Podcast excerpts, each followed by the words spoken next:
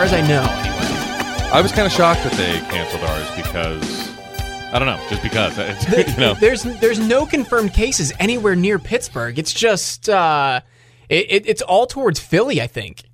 Yeah, as far as I've heard, that is because there are no tests. Mm. And so it's sort of like um, guy tapping his forehead logic. Like, can't have any confirmed cases if you don't have the test. you know the meme. Oh yeah, Yeah, it's like they're, they're like they were memeing. They should have been preparing, but they were memeing. People are going to go back and listen to these, you know, podcasts that are in the cloud, and they're like, man, these guys were recording a podcast on. They had no idea it was the last day on Earth, or something like that. You know, it's going to be an interesting. But honestly, like I'm, I'm I, I, I have a very, uh, I'm having a very Seinfeld moment because I. I guess maybe it's a very Larry David. This seems like a, a very Curb Your Enthusiasm experience that I'm having because I was having to work the parade in the morning. I had to get there at nine thirty, be downtown, and then also our home show was going on at the convention center, which is nearby where the parade was going to be, I think. And that was going to be from like four until seven. I have to man this dumb table and play a stupid game Ugh. while people walk around and look at patio furniture and skylights and other, you know, and and and um, lattice and things like that. And so I was like, oh my god! I was like, I just hope one of these things gets canceled What- because of the coronavirus. And like, uh, you know, so in order for one of these things to be canceled, the situation has to be dire. But I'm like really happy that one of them was canceled at least. Well, first two th- uh, first of two things. One, Yes. uh, noted Irishman Patty O'Furniture was going to be there. That's right. I forgot about that. uh, man, I, I don't think that could be any more of an in joke between between the people listening to this. Very Uh, true. It's basically just me and you. Yeah, that's the only people who are going to be listening to this that know. Yeah, know yeah. I, I think so. Uh, second, man, you guys were lucky to have your parade like early on. Ours doesn't start until two. That's kind of yeah. That's kind of weird. Oh, Yeah, I think it steps off at ten up here, or it was going to step Yeah. off at ten. Yeah, lineup lineup is one, and parade starts at two here. Huh. Weird. Maybe that's how people can go out. I know that big party normally starts. Well, Sherlock's is closed, right? I think it was closed Uh, last year too. I don't know on St. Patty's itself or like after the parade. After the parade, after the parade, I remember there was like a, a, a big party like down towards. Well, it was at Sherlock's, but now Sherlock's is closed. I mean, it's been closed for Yeah, a couple it was years. Closed last year this time, so yeah. yeah. So I don't know where I don't know where they have a party. Again, more more um, inside baseball for people not in the Erie area. Sherlock's was kind of a, di- a rocky dive bar, you know, where you where you'd see the you know your Korn cover bands and things like that. but I, I realize it's like a huge like it would be life would be better if the life would be better for the world if the parade and the the home show were not canceled because that means that the coronavirus is not a Yeah. problem. But I'm just happy to have a free Saturday. The the only thing I can think of is uh, I'm guessing a Korn cover band would be called Maze with a backwards M, but it would Uh, still be, be- Maze. It'd be great if, if it was like a Cherokee corn cover band that did their, their covers in like Oh my god, Cherokee language or, That'd or maybe like a, a Navajo whatever that'd be incredible. yeah called Maze you call it Maze so that I'm, I'm having a very already a weird uh, you know Seinfeldian day because you know I I'm having a very I'm having a very selfish reaction to a global pandemic Yeah, and I yeah. feel like that's something the gang would have you know uh, you know Seinfeld present day Seinfeld why I, I haven't seen any coronavirus material I'm sure there has been some but I got I got to look up on that Uh, I know I saw like a uh, uh, The Office during coronavirus bit. I did see that. Yeah, Michael Scott ignores the work from home memo, something like that. Dwight claims I- immunity. Angela like. Angela wears a hazmat suit, and Yeah. so- someone else claims they've had it for years. Oh, Kevin. Yeah, Kevin. Ke- like Kevin has had it and it's not that bad, or something like that. Kevin has it and it's not that bad. Yeah, we need some. We need some Seinfeld 2020 action on this. Um, this is also the what like fourth time that we've tried to record this and we're finally getting it off. Good lord, uh, third, I think, because I originally postponed it. Uh, we typically record Sunday mornings uh, the week before uh, the Yeah. episodes come out. We, uh, but I asked if we could do it Monday, and Yeah. then uh, your So your son wasn't able to get to sleep because he typically naps during the record. Uh, Right. So we had to push to Tuesday, and then same thing happened on Tuesday, so we had to push to today, which is Yeah. Wednesday. So counting because it was Saturday night, so we postponed f- Sunday, Monday, Tuesday, and now it's the fourth fourth time's the charm. We're getting it off. Uh, when did you actually watch the episode? I think it was last Friday. So again, it's like been almost a week. Yeah. And I was looking over my notes. I was like, what the hell does that? I was like trying to. It's going to be a lot like the one previously, the Hamptons, and and the one thing that the opposite has. Uh, not working in its favor is it's it's a great episode. It's not as good as the Hamptons. Exactly. Yeah, you know? that's so it, it didn't.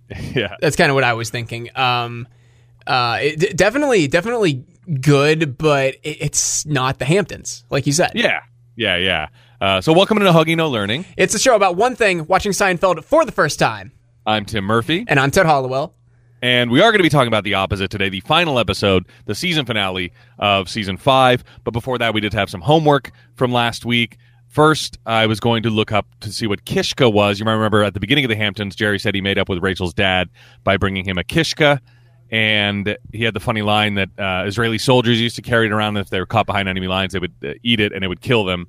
and I, I found that very funny. But Kishka is uh, it refers to various types of sausage or stuffed intestine with a filling made from a combination of meat and meal, often a grain. And so the Jewish dish is traditionally made from flour or matzo meal.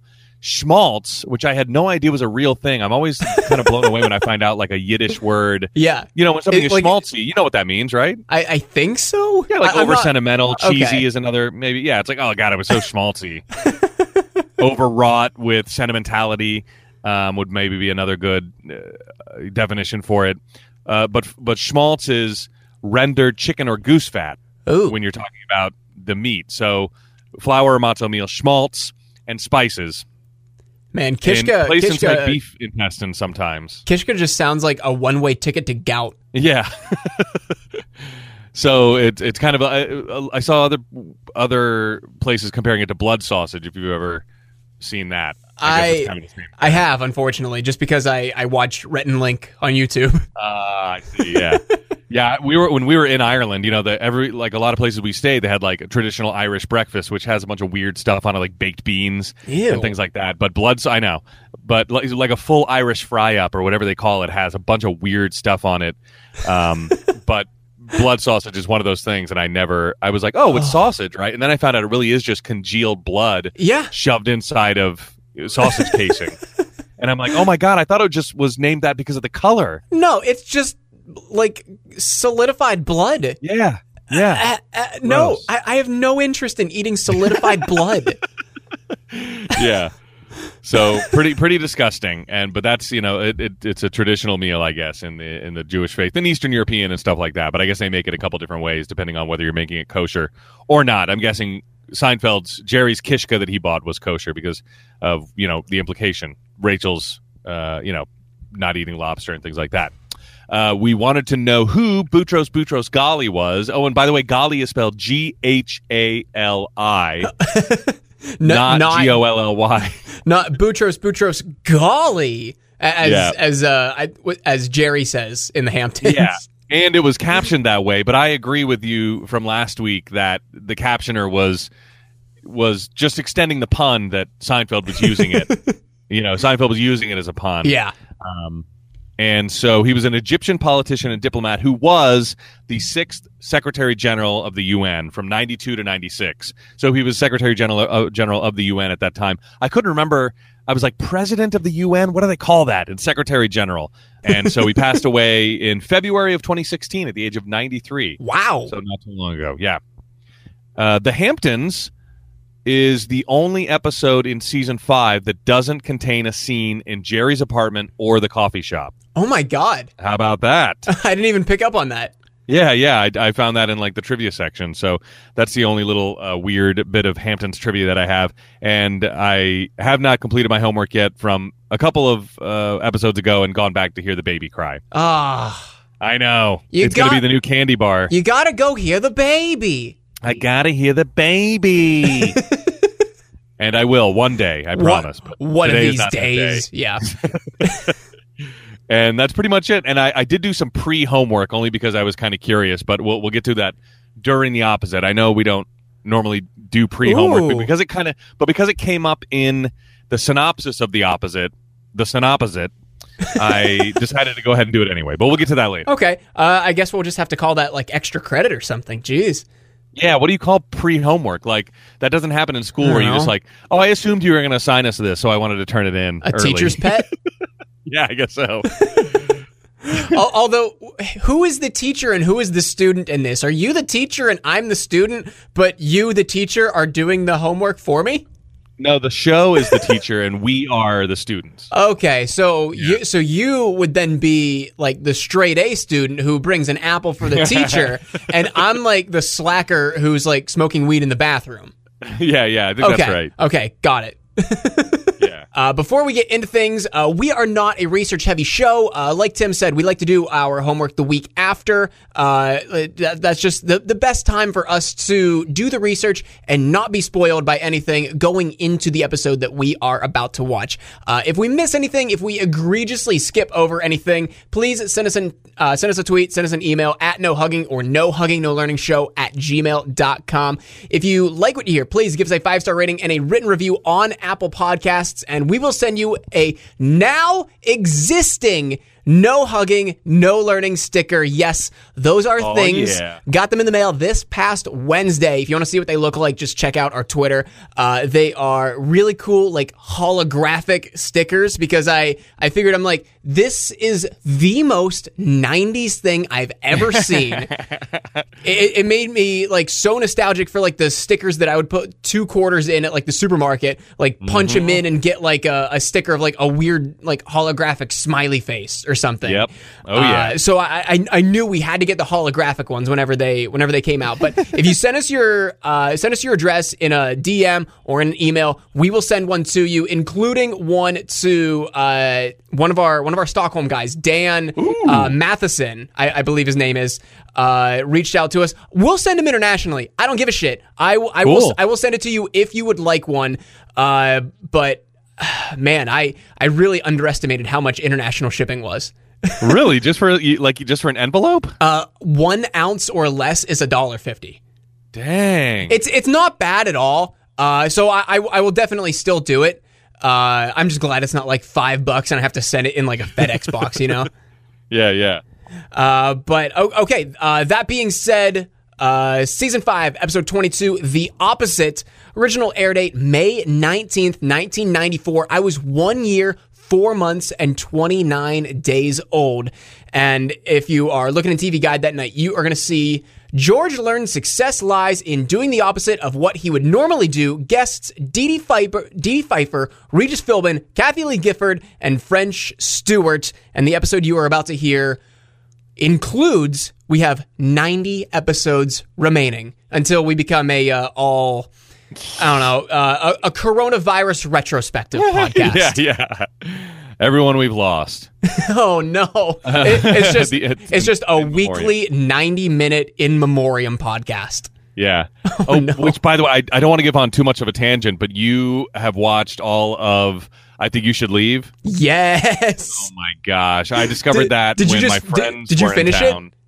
Oh yeah. Oh, you you have oh my to. I mean, it's only yes. like it's six. it's only what an hour and a half long. Yeah.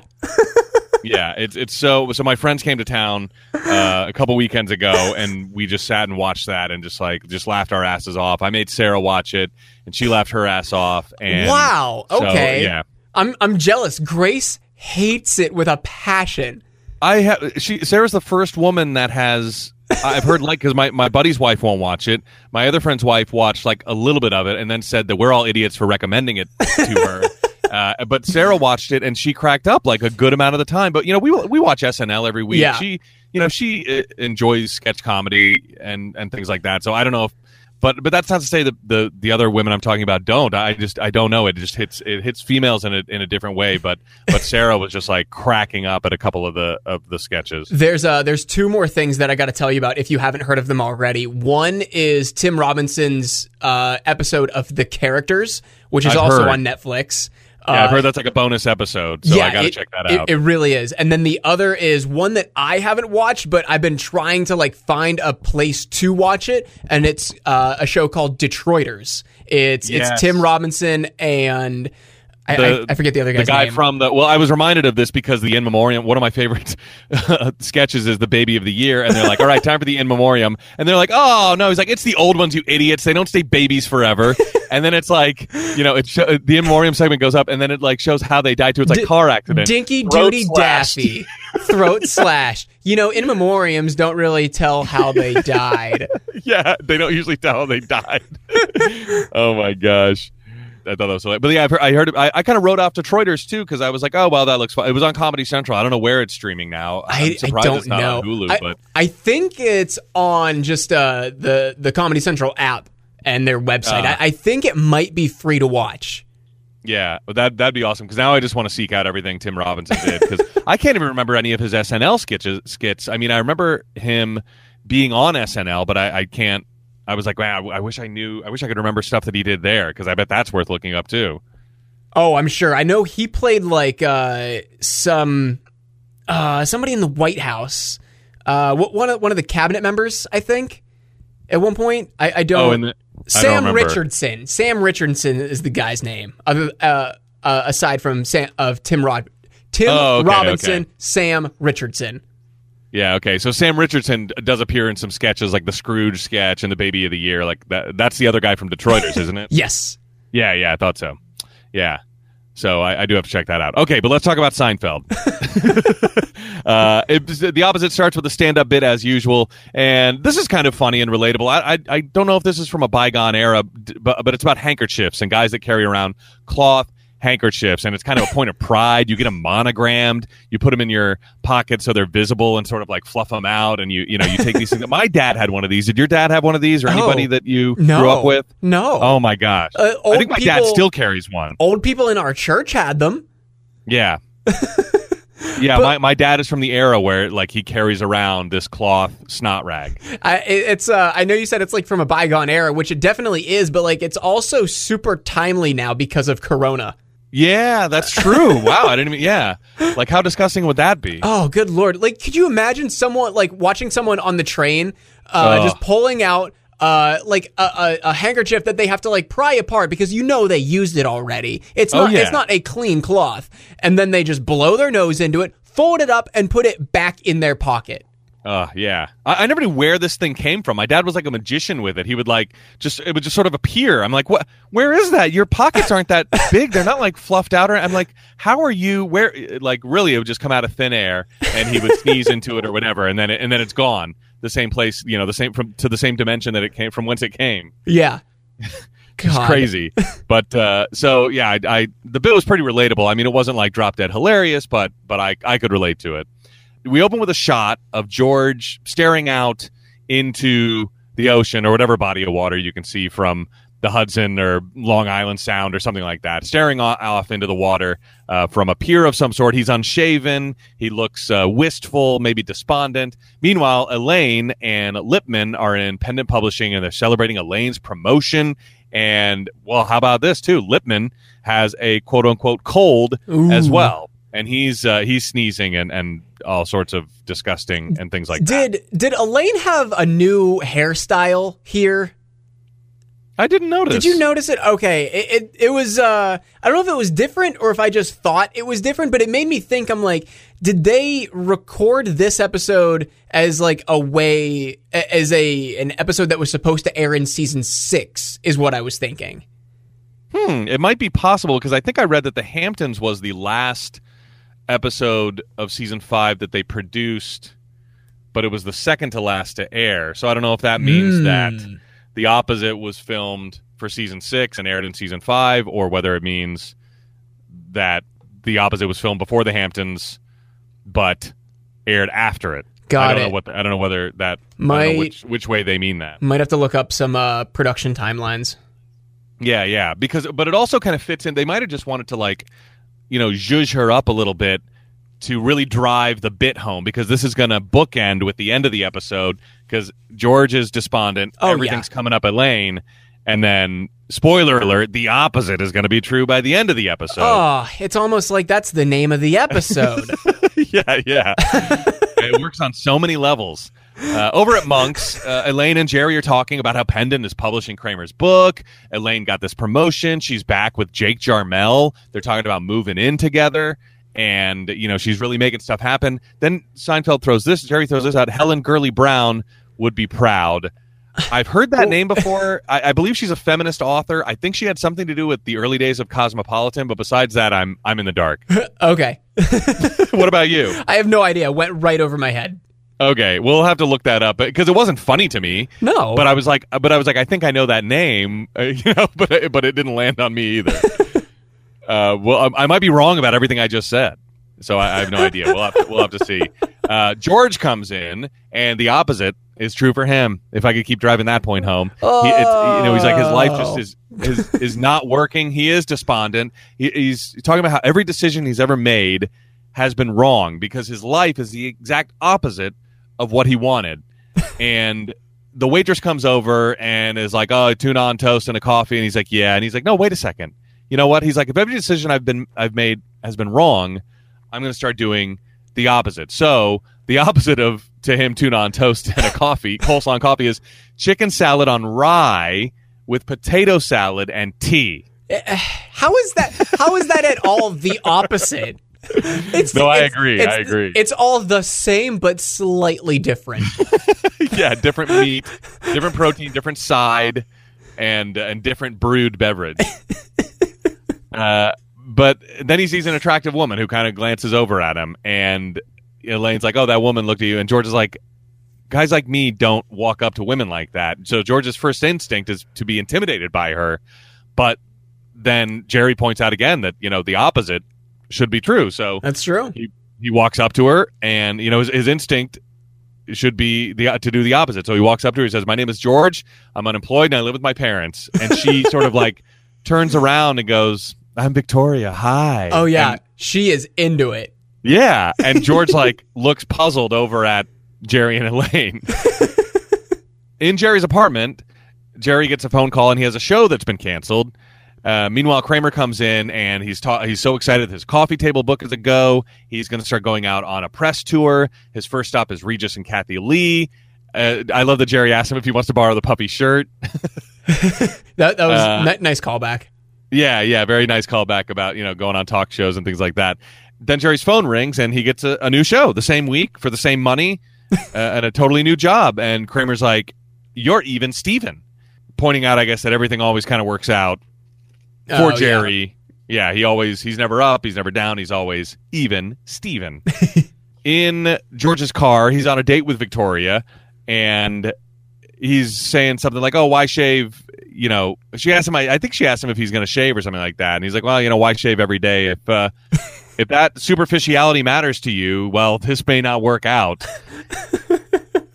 and, and, he and yeah. George gets cut off too. Yeah, by a but car. Yeah, it, driving. This is just. Uh, I, I know, like we're at, obviously still at the very beginning of this episode. This is just so weird to see George act like this.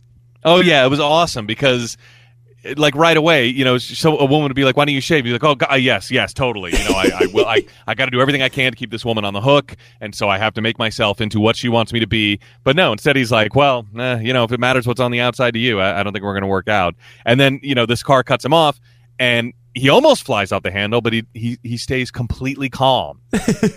he's like, "Oh, there are."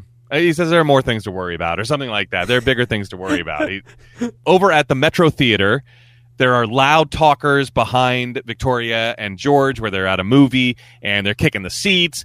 George George's instinct, of course, is to like fold. If Victoria's even like, "You want to move?" and uh, George's instinct is to you know fold like a house of cards. So he does the mm-hmm. opposite, and he stands up and chews the guys out and talks about like, you know, going outside and you want to try me and things like that. And the whole theater erupts into applause once these guys, once George shuts these guys up.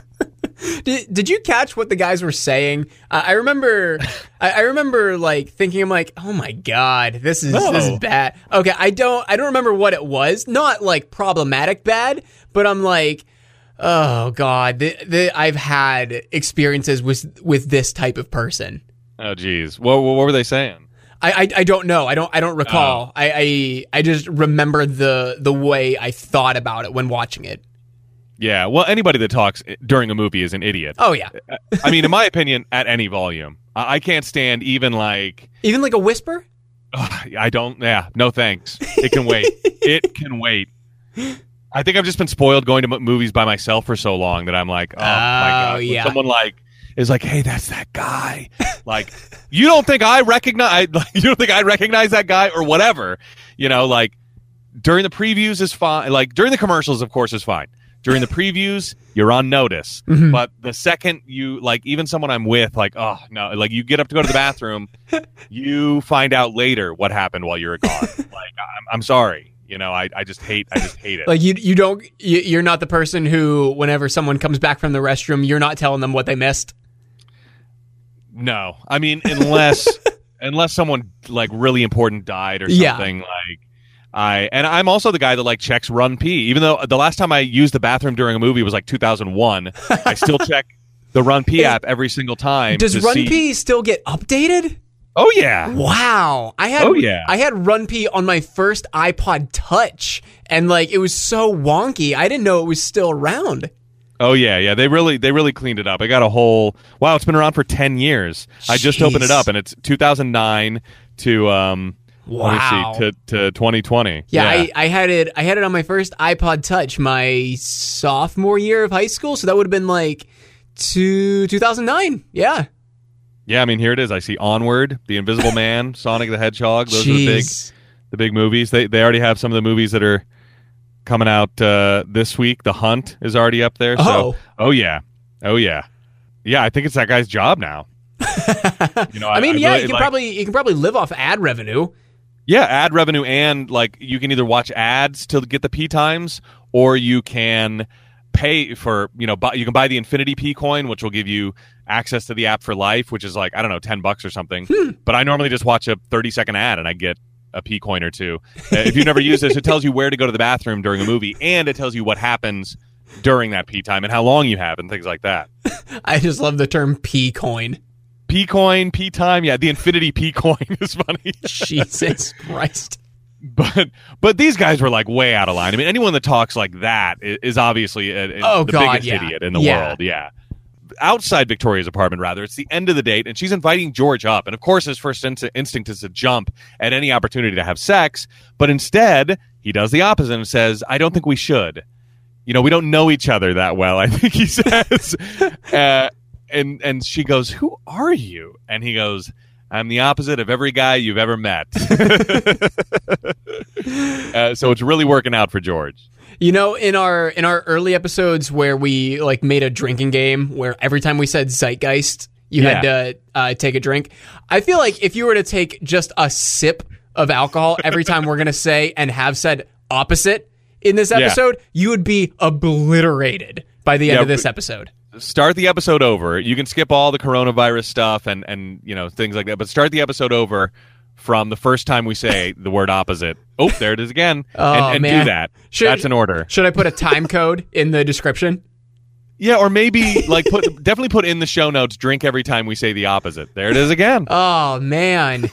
you know what? I'm gonna do the opposite of you, and I'm just not gonna say the word opposite. Oh, you just did it twice. Oh, I no, damn. Yeah, I hate to give you the news. You just did the opposite of what you said you were going to do, Ted. oh, you just said it.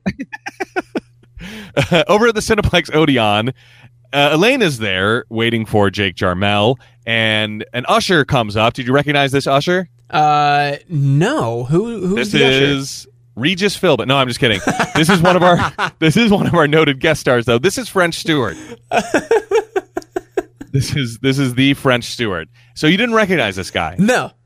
Well, because I, because he was technically mentioned in our last episode, I this is the pre homework that I did Okay. because I don't know why it's so odd that he's mentioned because sure he's you know not a well known obviously not a well known guy now because otherwise you would know him but you know he certainly had his run from 1996 to 2001 most people know French Stewart as Harry from Third Rock from the Sun Oh. Okay.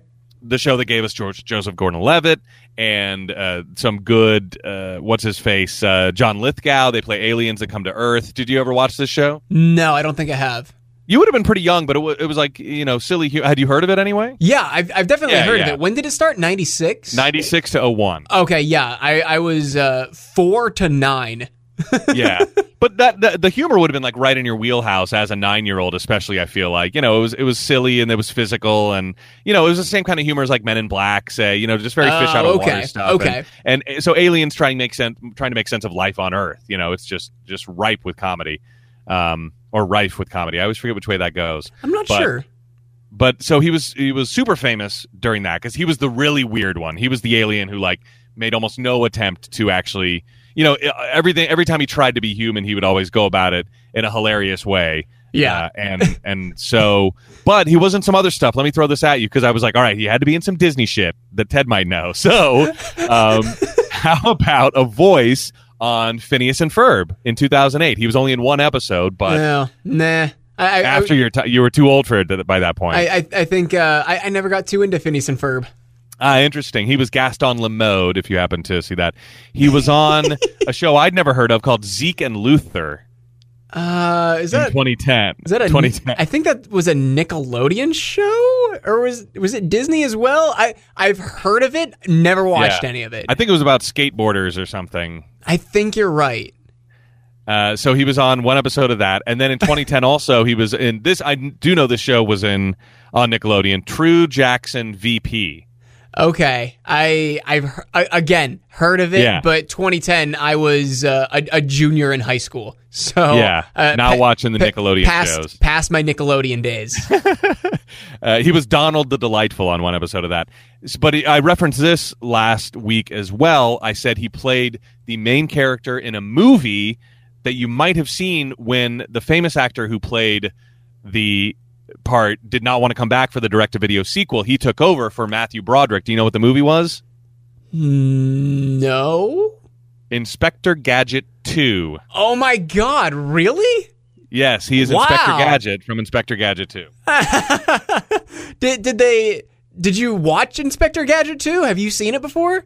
No, I've never seen Inspector Gadget. I feel like I'd be lost if I saw part 2. Okay. you just wouldn't be able to keep up with the story. It's so Yeah. it's so complex. I had a feeling. Have you seen either one? I'm guessing at least the first one. I, I saw the first one. Yeah. yeah. You never saw the direct to video sequel? I don't think so. I, I'm trying to think. I'm wondering if like they wrote off the original Inspector Gadget, uh, or if they just like uh, open on the second movie and he looks different now. That that's what it is. That's what I'm thinking it is because they're like Matthew Broderick won't come back. You know, if you put the hat and trench coat on, that's Inspector Gadget. No no no dumb kids are going to notice that it's not, you know, famous, you know, Tony Award and uh, winner Matthew Broderick. So I think we're fine. Oh my god. Well, here's another instance. Then I doubt I if you've seen this movie, I will I will be very surprised. But it's not the only time that he's taken over for an actor who refused to come back for a direct to video sequel. He also played a role that Daniel Stern made famous in two movies, but would not come back for number four. Home Alone. So there was yeah yes. and so he played Marv in Home Alone 4, taking back the house in 2002. oh no. yeah. So forget, and, and they didn't even try to write a Joe Pesci character for Home Alone 4.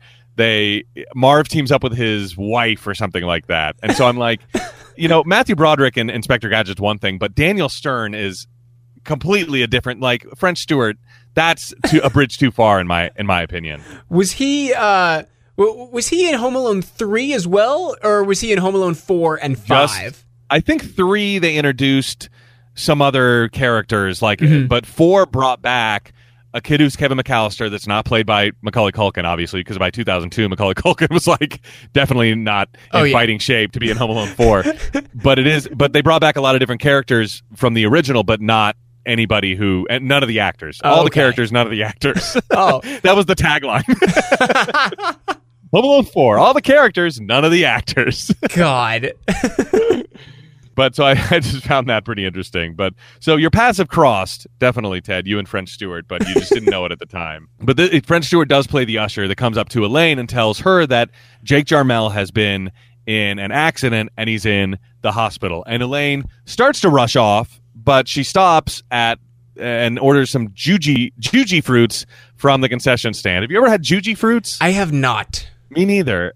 I'm guessing they're kind of like Mike and Ike's or some sort of uh, licorice thing like that. Or what are the other? What are the non-licorice Mike and Ike's called? Those aren't juji fruits, are they? Uh, good and plenty. Good and plenties. Thank you. Yes, I'm guessing it's kind of like that. Yeah, probably. I, I've I have no idea. It's a shame we're not in the same room anymore. I definitely try to track some down, some And- juji fruits, and, and, have and- us and force them down my throat. force them down your throat and force you to dry heave into the trash can. Nice. I'm- I'm- people miss that. That's the number one request we get from people in Newman's mail sack is we want to hear Ted dry heave on the show again. it's true. Keep the letters coming though. Maybe he'll just try something on his own for you. Okay, you need to start your own disgusting ASMR channel, Ted. That's what oh, people want no. from you. oh no. Isn't there a word? Isn't there like uh, maybe we don't want to talk about this, but I feel like someone you know as as into or as knowledgeable in internet culture will know. Isn't there a term for the people who like gorge themselves on food on video channels? Wasn't that like kind of a trend that got some press late last year or something like that? Do you know what I'm talking about? I I'm not sure actually. Wow. I feel like there was a name for it.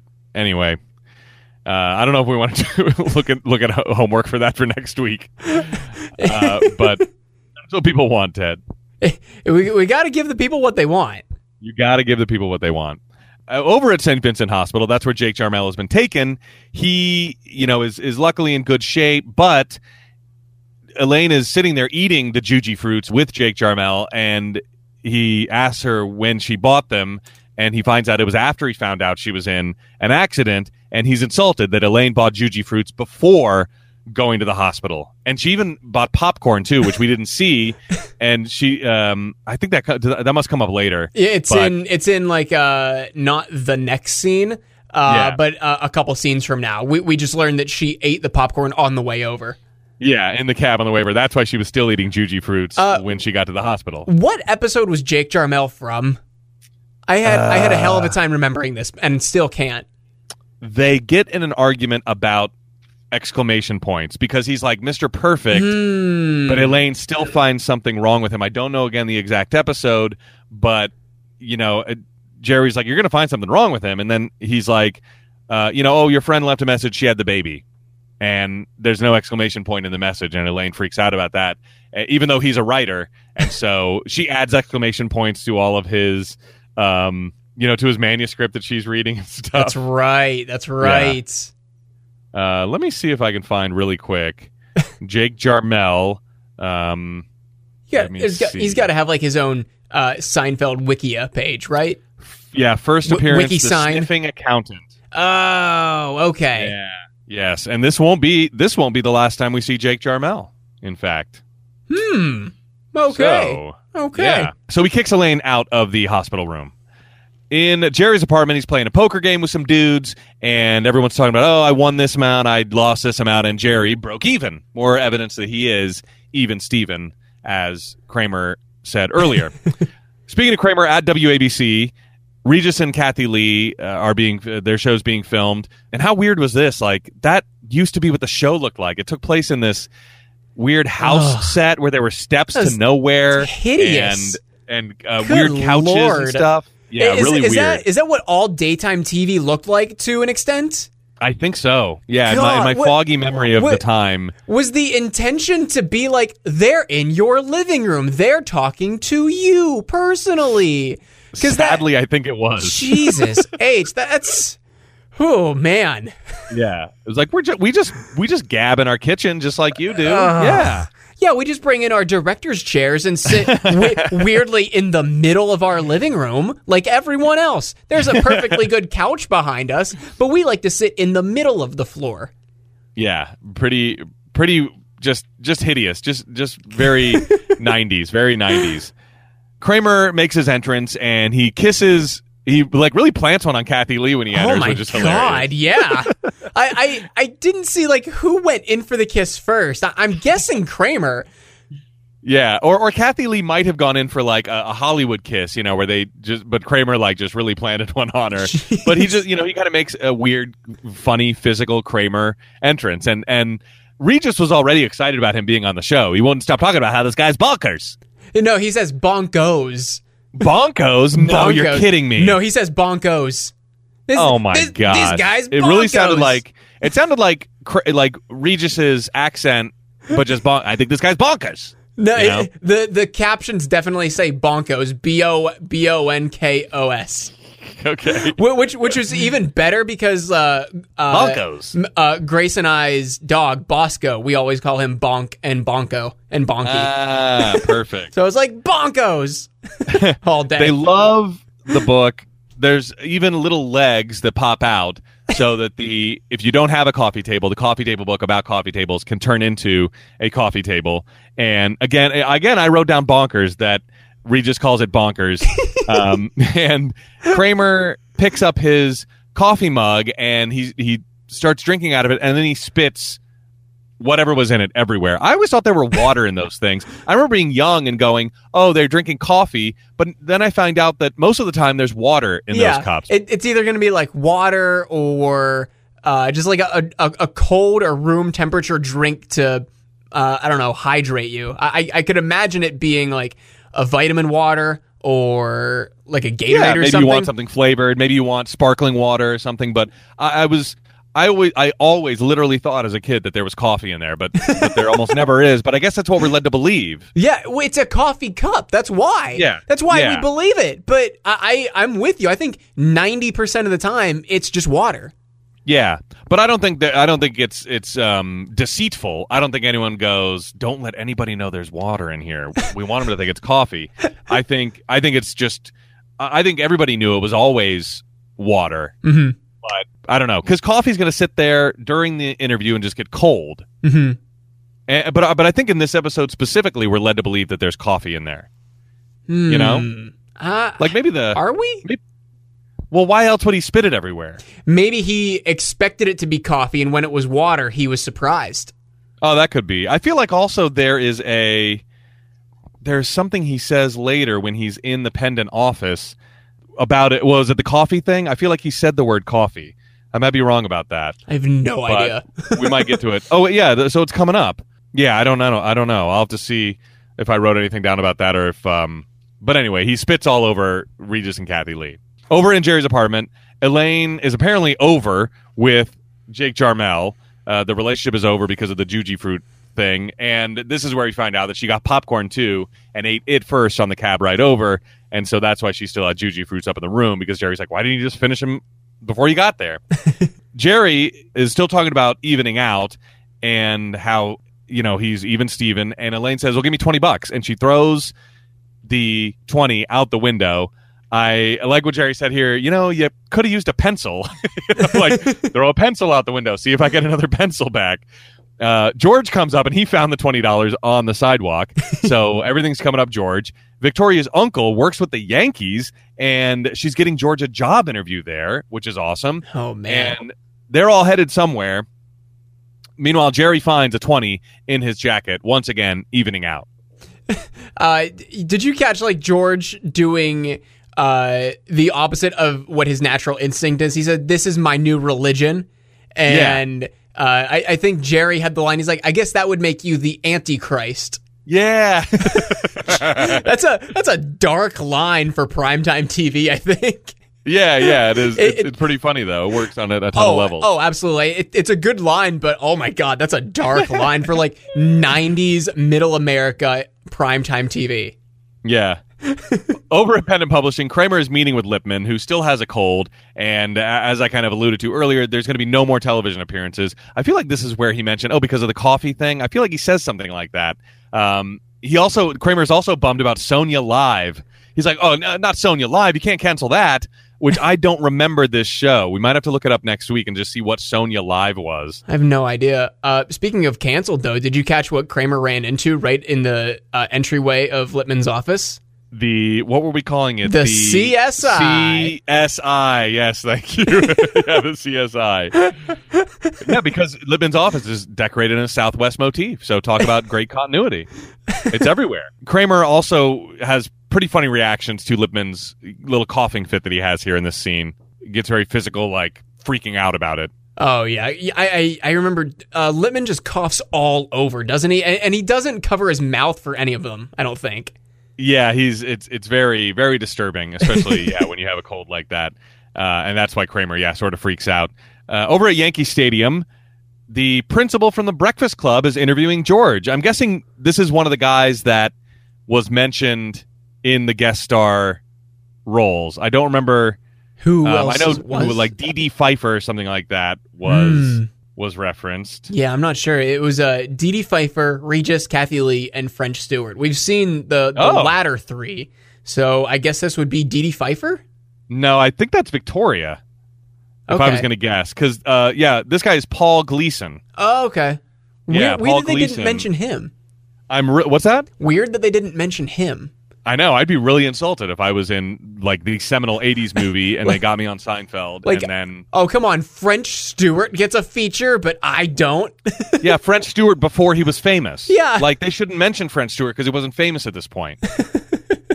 Paul Gleason was already in a bunch of stuff, so I'm I'm very shocked that he wasn't mentioned. In fact, remind me when we fix this later on to take French Stewart out and replace him with Paul Gleason. That's what I'm going to do when we do the synopsis again. okay. Um, and George isn't dressed up at all. He's just sort of dressed in his regular George normcore attire. Uh, he hasn't even taken his jacket off, his windbreaker, and he's being brutally honest. And the interviewer is impressed and says, "Get ready for it. You're the opposite of every applicant we've had in so far." and uh, George Steinbrenner walks by, who owned owned or owns the Yankees. I don't know if I- the Stein- I don't. I think it still owns. I want to say that's right. Yeah.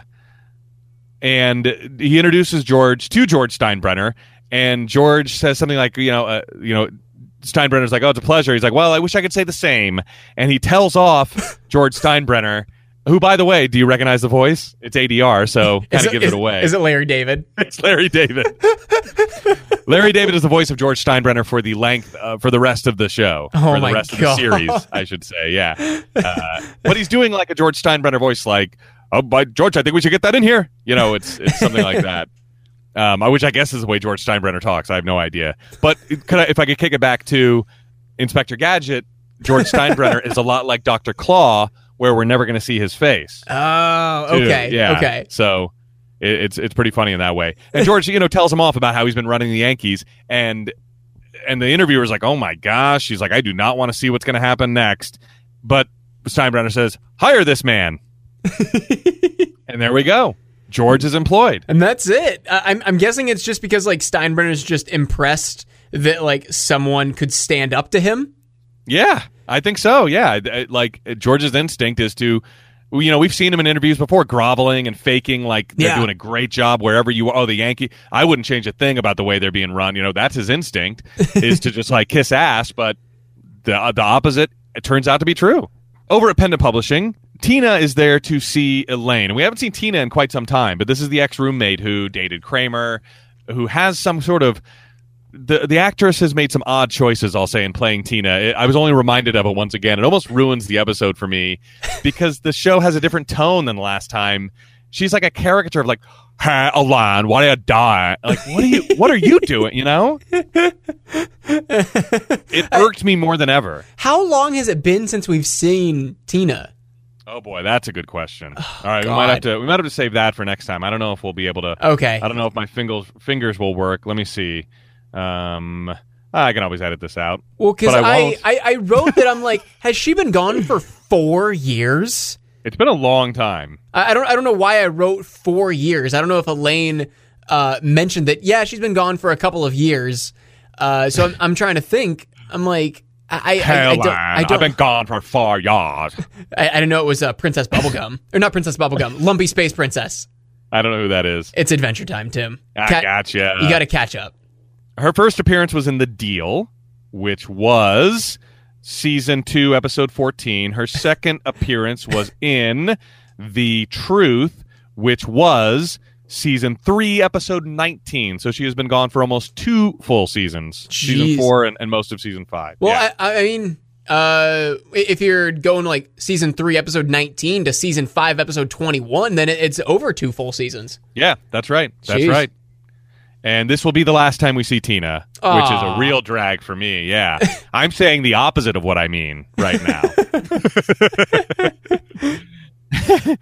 um, but anyway, and I don't get what's going on. Elaine is subletting her apartment from her, but they already lived together. What? Do, I don't understand. Do you I- understand the deal going on here? Nope. Nope.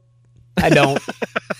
Maybe Tina had the apartment before Elaine moved in, and Elaine was like subletting a room, and then Yeah. Tina moved out, and Elaine just uh, continued subletting. Uh, so Tina's name was still on the lease, but Elaine was just paying for it. That sounds right. This all sounds right. Yeah, because she, Tina's. We've had scenes in Elaine's apartment, and Tina hasn't been there. So, you know, I guess that's how they.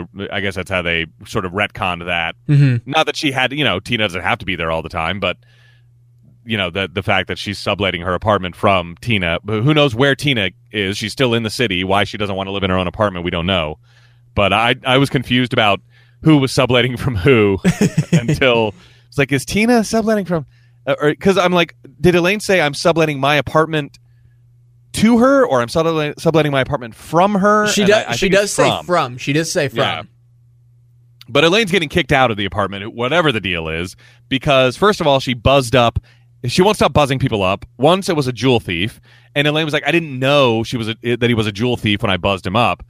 and also a Jehovah's Witness she let into the building, which I guess irked a lot of the residents. So they're complaining about Elaine, and she's getting kicked out of her building. Over at Monk's, Jerry and Rachel are uh, eating uh, there and talking about the Jerry is talking about the advantages of homosexuality, one of which is you double your wardrobe almost immediately. and it's not too problematic, I don't think, until he says when they're talking to a new recruit, Uh, Yeah. Oh no. well, th- this is. I know I've, I've brought up like this uh, facet of Jerry's problematic jokes before. Uh, Yeah. His whenever like he has a, a setup that just makes me go, "Oh no, where is this Yeah. going?" I, and then like uh, because he starts it off, he's like. The, you know what the best thing about homosexuality is? I'm like, Yeah. oh no, no, Jerry, what are you doing? And he, he says this stuff about wardrobe. I'm like, oh, okay. not a problem. And then, yeah, when they approach a new recruit, ah, there it is. Oh no. Yeah, I mean, he might as well have said like, you know, when you're when you're thinking about whether you want to be gay, that's got to be blah blah blah. You know, like that's essentially, you know, when the when the when the gay mafia, you know, when the gay agenda is is trying to he might he, enlist another member. he might as well have just come out and said uh, point blank, you know, when all of these men choose to be gay. You know, when you make the lifestyle choice to do that, one of the pluses is double your wardrobe. Good lord. when they're talking to a new recruit. Um, but Rachel, she's got other stuff on her mind. She breaks up with Jerry, that, saying, saying she doesn't want to see him anymore. And Jerry is is because he's even Steven and because he's uh, you know he's got this uh, philosophy in his mind now. He's like, oh, okay. He's not affected by it at all, and he's like, no, don't worry, I'll, I'll meet somebody else. Which is a pretty funny way to to break up with someone, like to be broken up with. Could you imagine like breaking up with somebody and then in the same breath they're like, "It's okay, I'll meet somebody else." Uh, if you think someone's about to break up with you and you're listening to this, like really just do that. Jeez. like really, that's I, I think it. I think it's a boss move. You, you'll definitely catch the other person off guard. That's for sure. Yeah, yeah. Unless they listen too, and this is something you guys shared. Oh boy. well, I don't know who's going to get custody of no hugging, no learning, but I hope it's you. It's okay. It's okay. You you can both still listen to it. Tim and I That's will be Tim and I will be the the children that you never had that you can each get custody to. and then whenever we launch our Patreon, it, that'll be the child support. Yeah, if you were, if you were, if we have already launched the Patreon in the future, and you're and you're listening to this, uh, I don't know how you're going to split that up because I'm sure one person put it on their card, and and maybe you feel maybe you feel like it evened out in other ways, but now it doesn't. I, I don't know what to tell you there. Maybe both sign up. That's what I would say. Both, Yes, you know, you yes. should both be Patreon. That that Or patrons patrons. patrons of our Patreon. yeah, yeah, that's what it is. That's that's the term. So if you, I don't like that. Like, why call it Patreon then? Why not call it patron? Because you are the patron. Sign up for our. Who's the patron? The the person paying. Yeah. I feel like if you're a patron of Patreon, you should be called a Patreon. Hmm. I, I don't that's know. probably it's probably incorrect. It's probably like old people, you know, slang like, "Oh, are, are you a, a Facebooker or whatever?" you know, I- I'm probably you know showing my age at this point where I'm like, "Hey, they should be called a Patreon." Are you a Patreon of that podcast?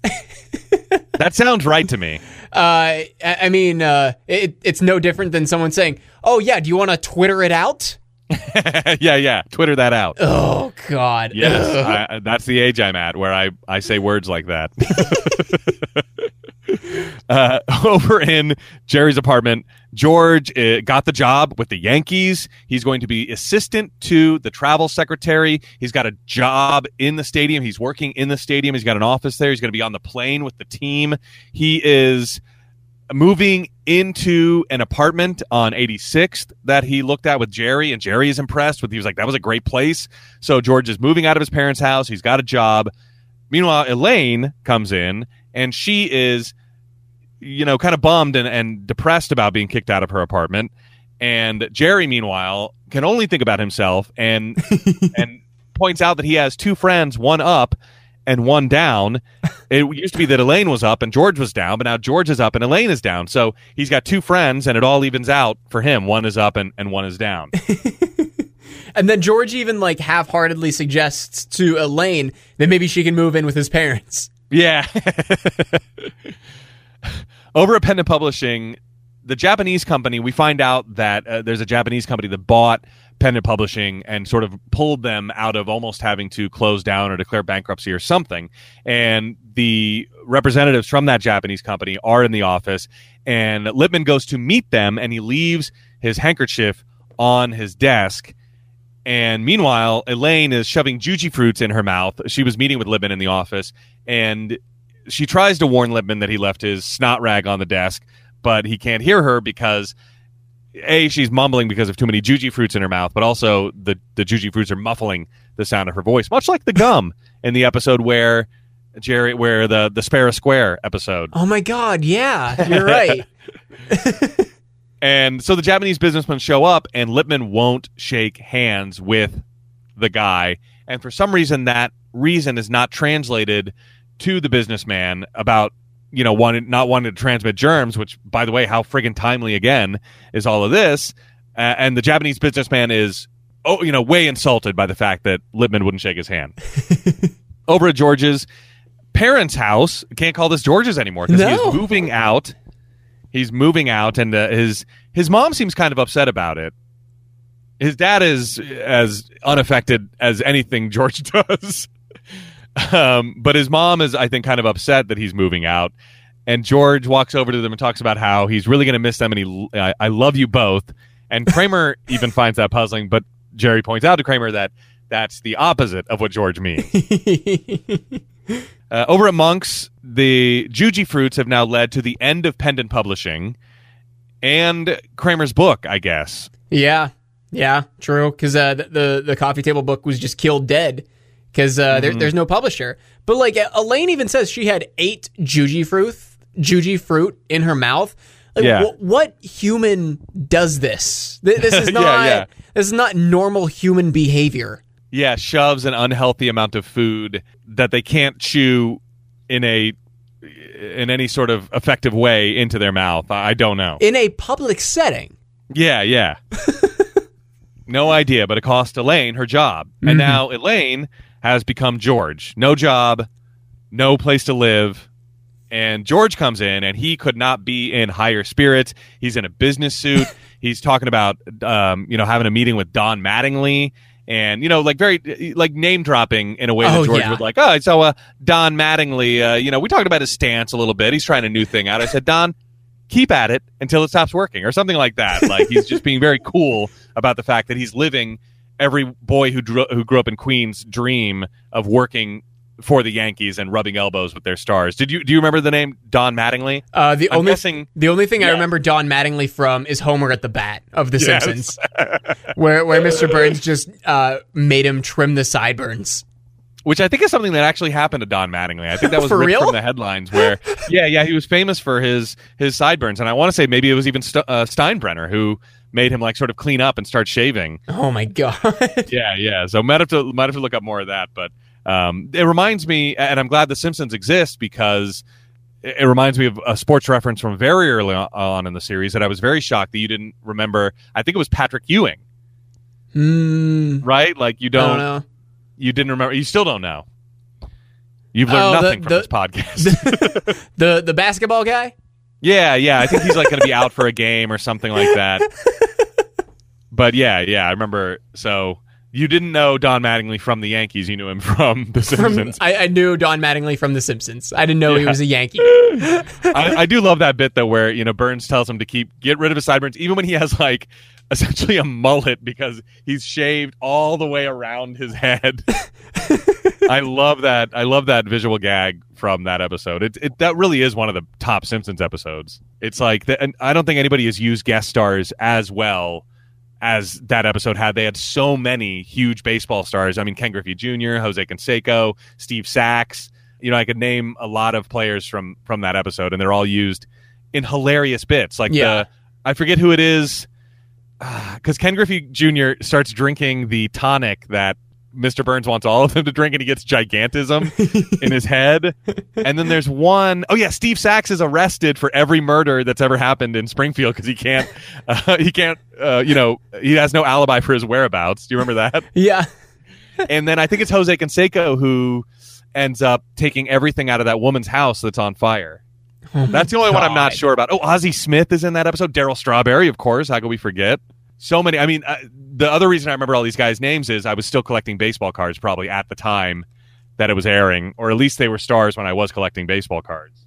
This turned into a Homer at the bat review real quick. I know. Well, think of how many shows we've reviewed besides Seinfeld in this episode. I think you should leave Regis and Kathie Lee, The Simpsons, Homer at the Bat.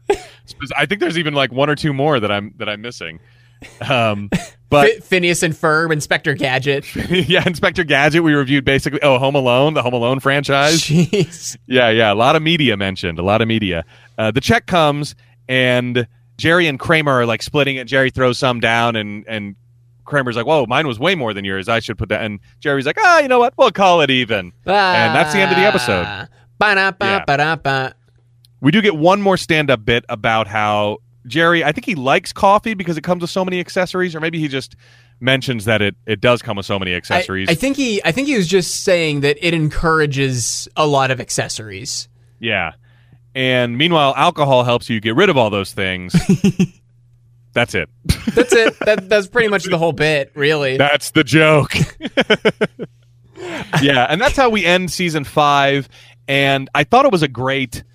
I mean, as as close as we're going to get, maybe to a, a great Seinfeld cliffhanger. And I, I I know we've had seasons that have ended on a cliffhanger before, like with Kramer going out to L.A. and stuff like that. But I thought this was a great way to end, where George, everything's coming up George, and Elaine is down in the dumps. I thought that was a great sort of place to end the season. I'd have to agree, honestly. Uh, I mean, it was. Uh, I, I'm. I'm. N- not that I wouldn't watch season six now because I, I, I kind of have to because of this show. Yeah. Uh, but I, I, I would definitely be interested if I'm watching it live to see, oh, what's going to happen in season six? Are they all going to go back to completely normal? Yeah, yeah. You know, I wonder if Seinfeld was. I doubt it. There's no way it was on the bubble at this point. I was like, because this is, it's not a good series finale, but I could see the writers going, "Well, we don't know if we're coming back. Let's do something with some finality." And this was like a fine. This would have been a fine series finale. You know, I'm glad we got four more seasons, of course. But but there's no way it was on the bubble. Seinfeld was getting like three million views, uh, you know, an episode. I think at this point. yeah, I, I was an idiot for even thinking that. But it, it, I, I don't. I think it works as a series finale. Okay, so what do we have for homework for next week? Do we do we want to do this now or do we want to get into the season five retrospective? We should close out the season before we get into the The retrospective? retrospective. Okay. Yeah. So what do we what do we got for homework then? Uh, when we open season six, we want to look up or um, Don Mattingly if that Yeah. actually happened with him and the Oh sideburns. yeah, yeah. Okay. Uh, whether Jake Stein, whether George Steinbrenner still owns the Yankees, or or runs Oh, the yeah. Yankees, or whatever whatever Yeah. he was doing at the time. Uh, how long uh, Tina was gone. Uh, we we already looked that up. We already did that. We already did that. Nice, nice. Uh, we had uh, Sonia live. Oh, Sonia Live. Yeah. Yep. And uh, I I will look up to see if I can find what the trend is of people gorging themselves with food Oh, on YouTube or any other internet media. Yes. Yes. Excellent. Um, was that it? Uh, oh, if uh, if Elaine uh, got a new hairstyle, i- if this was actually filmed as part of season six. Oh yeah, yeah. Look up some production. Yeah. Wow, so we got uh, we actually do have a lot of homework for next week. Yeah. Um, okay, uh, better description. I think we can. Okay. Uh, You like skipped. It wasn't a question. You just had better description. I was like, I guess I better say what I always say. do you, do you want to come up with a better description? I think we can. So we had George learned success lies in doing the opposite of what he would normally do. Semicolon guests Dedee Pfeiffer, Regis Philbin, Kathie Lee Gifford, French Stewart. The only thing I want to change is yes, Dedee Pfeiffer, Regis Philbin, Kathie Lee Gifford, and Paul Gleason. That's the only thing I want to change. I, I would have to agree. I don't I don't know why French Stewart gets the feature credit in '94 when he doesn't have a sitcom uh, credit until '96. yeah, and Paul Gleason, and he's got one line. Paul Gleason has a whole scene uh, with George Yeah. and and Steinbrenner. Yeah, I, I don't get it. so that's what I want to do. Maybe maybe that was just part of French Stewart's deal. He's like, look, I'm gonna be a star, baby. I need that feature credit. It's gonna help me land a sitcom in two to three years. Well, I have a feeling that a lot of these are. I know you say if you were looking at a TV guide, it's only because we don't have TV guides from 1994, but I'm sure that you think the same that I do that Hulu has written these post Seinfeld being Oh, yeah. a, a, a phenomenon. Oh, so yeah, it's also absolutely. written post French Stewart having been on Third Rock from the Sun. Oh, I'm sure. Yeah. Yeah. Uh, in all actuality, probably uh, it doesn't mention any of the feature credits. It's probably just something close to George learned success lies in doing the opposite of what he would normally do. Yeah, If that much, honestly. yeah, yeah. Now I'm double checking. Just oh, there we go. Paul Gleason, Seinfeld. I just wanted to make sure. I was like, maybe that wasn't Paul Gleason. Maybe I'm making a big deal out about this, and someone's gonna text in and go, "You idiots."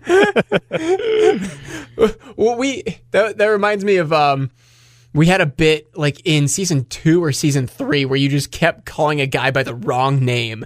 It was uh god, I don't remember at this point. Was But- it an actor or an episode? Uh, it was an actor, an actor's name. God, I, I have no idea. I'm wrong so often that it just. All right, so uh, okay, let's let's close out this episode then. Uh, Yeah. See, next week we've got season six, episode one, "The Chaperone." Uh, original air date September 22nd, 1994. And if you're looking at TV Guide that night, you are going to see Kramer chaperones Jerry's date with a beauty contestant, guest Ian Abercrombie. Hmm. I don't know who that is. I don't either. okay, and now we, with this being the season finale of season five, do we want to get into our top episodes of the season? we usually do. Okay. I, I think a, a good way to start would just be what episodes did you star throughout the season? The episodes that I start throughout the season in chronological order are The Puffy Shirt, Season 5, Episode 2. It came so early in the season, we continuously reference it as a gold standard episode, or at least I did anyway, like talking about great episodes throughout Season 5. That, I mean, it, it holds up as a great episode. Uh, then I liked Season 5, Episode 6, The Lip Reader. Okay. I, I started that one. And then season five, episode eight, The Barber. Ooh, okay. Yes. And then season five, episode nine, The Masseuse. Back to back episodes, eight and nine, Oh, were man. stars for me. You didn't like The Masseuse? Uh, no, I, I like the masseuse. Oh, okay. I, I don't think it made my my list though of like final episodes. I, I, everything. Oh, I shouldn't say everything. There was a lot of season five that was very good. Yes, yeah, yeah. I think I think I have seven total. I, I haven't. I didn't write them down. As you can hear, you can probably hear me flipping through my notes. Uh, my next one is season five, episode eleven, The Conversion. Mm-hmm. Then I liked season five. I don't know why I'm saying season I don't five know. in front of all of I, them. I don't know. You don't have to. They're all season five. Season five, episode fifteen, the pie. okay.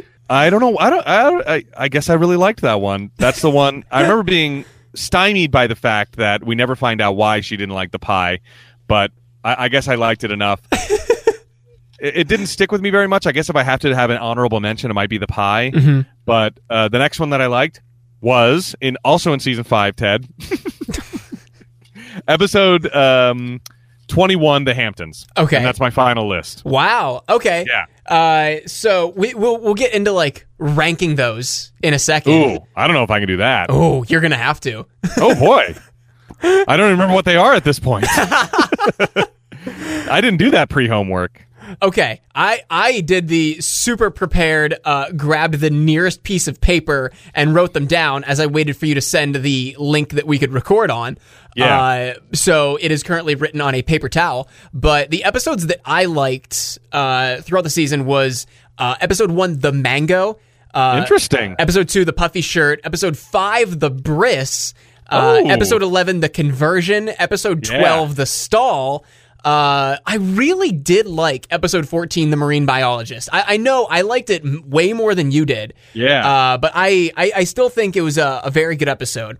Uh, season 20, I wonder if that comes back to me being a lifelong fan for years maybe. and you seeing it for the first time. Because Maybe. for sure, like I said, it's in the greatest hits, but unlike the puffy shirt, I I felt like it didn't hold up to that standard. But you saw it for the first time and, and really loved it, as uh, as a lot of people must have. Yeah. Uh, I, next, I had uh, uh, episode twenty, the fire, and th- this uh, this is all like at the end of the season. I thought it was like a banger, banger, banger. Season uh, episode twenty, the fire. Episode twenty one, the Hamptons. Episode 22, to, uh, 22, the opposite. Wow.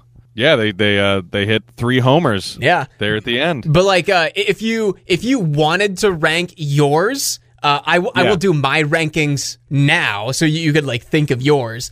Uh, uh, those those were all just ones that stood out to me. I tried to pick five out of those. I did Yeah. five, the marine biologist, four, the opposite, three, the stall, two, the puffy shirt, one, the Hamptons. Wow. You See, I was I was thinking already the puppy shirt number one and the Hamptons number two. Oh, I really? think that's an easy one and two. And then after that, after that, I have no idea because I'm having to like flip back and forth between all of them. There's one I mentioned. Oh, the pie. For some reason, the pie. I'm like, I don't remember why I love that so much. So that would be the last one. Yeah. Um, I I can't rank the rest See that that's because uh, I don't have them in front of me. I might true. be able to do it next time. That's true. That that's uh where I'm at with the marine biologist. It's my number five. I I really liked it, but I can't pinpoint why. Yeah, and I think the whole episode is probably saved by the speech at the end. That might be what you really loved about it. Maybe. It's got some good, it's got some good George BSing and stuff like that. But I, maybe I can go through and, and try to rank the rest. You uh, don't next have week, to. but It's okay. at least I got a solid one and two there, and then I just have five yeah. others or I- whatever that I, are. I feel like uh, uh, Puffy Shirt in the Hamptons is like going to be pretty much everyone's one and two. Uh, I Yeah. I would I would I would figure. The very strong episodes. All right, and I think that's it. All right. Wait, wait. You What? You typically say, "Is that it?" And then I Oh. say, "That's it." You're throwing me off now. Well, well, is that it? Oh, I know we got some tweets last week. I mean, I know this episode is already pretty lengthy, and I think I heard my son just get up. But do we want to mention any tweets that we got? Oh my gosh! So my kid like walked in like a friggin' ghost and is just chilling behind me like I'm not even here. It's Oh really weird. Yeah, he like I didn't even. I thought I heard the outside door open, but I'd never heard the door to this room open. So it's crazy. He's just playing with Duplos. Like he's never this good. Weird. I mean, uh, we'll, we'll, we just have to like give shout out to. Oh, shout out to anybody listening to this from uh, uh, one of the wrestling podcasts I listen to. Uh, Solomonster Sounds Off uh, gave us a, a really nice plug at the beginning of his show last Sunday. Yeah. Um, so I, I, I checked uh, I checked our numbers from that, and it definitely showed. Cool. uh, de- definitely gave us uh, our day of high, our highest download day since we started. Damn. Well, let's keep that going. Oh man. Okay. It, is that it? yeah, that's pretty much it. I I just well my so my I will mention this just because I see it now. My neighbor John, who we referenced on the show a couple weeks ago as someone I am not talking about, uh, tweeted at us and said, you know, here's some presumptively serious shrinkage ripped from the headlines about how an open water swimmer braved freezing water to uncover Antarctica's dark secret. I don't know what the article is about, but it's about a man swimming in Arctic water. So you got to imagine the shrinkage is off the charts. But Wait. then I tweeted him something that I'm sure you saw. That uh, have you heard about? Oh, the- Dinky. The, the the dating app for dudes with small dicks. yeah, I, I did Yeah. see I did see that. Okay, so wait, did John start listening to the podcast after you moved to Pittsburgh, or did you just happen to move right next to a listener? No, after that would be weird. That would be weird. It'd but be no, after it'd be so weird. yeah. No, def- definitely he heard about, you know, I told him about the podcast. And he was like, oh, I like Seinfeld. I'll check it out. And most of the time, you know, that's just lip service from people. But for sure, John uh, is a big listener. Oh man, well, well, thanks, John. We we definitely uh, are not talking about you all of the time, yeah. Except right now. except right now. Oddly enough. Uh, hang on. Let's get uh, Declan. What's your favorite episode of season five? No. there we go. I, I'm sorry, I'm sorry, Declan. Did you say the mango, oh, yeah. That's what it's. It sounded like or that. did, I or did, the he- did O he say the the opposite? Did you say the opposite? No. okay. Fair enough. All right, there we go. Now we're uh, now Ted. I have to ask you a very important question. Is that it? That's it. All right. For no hugging, no learning. I'm Tim Murphy. I'm Ted Hollowell. Be good.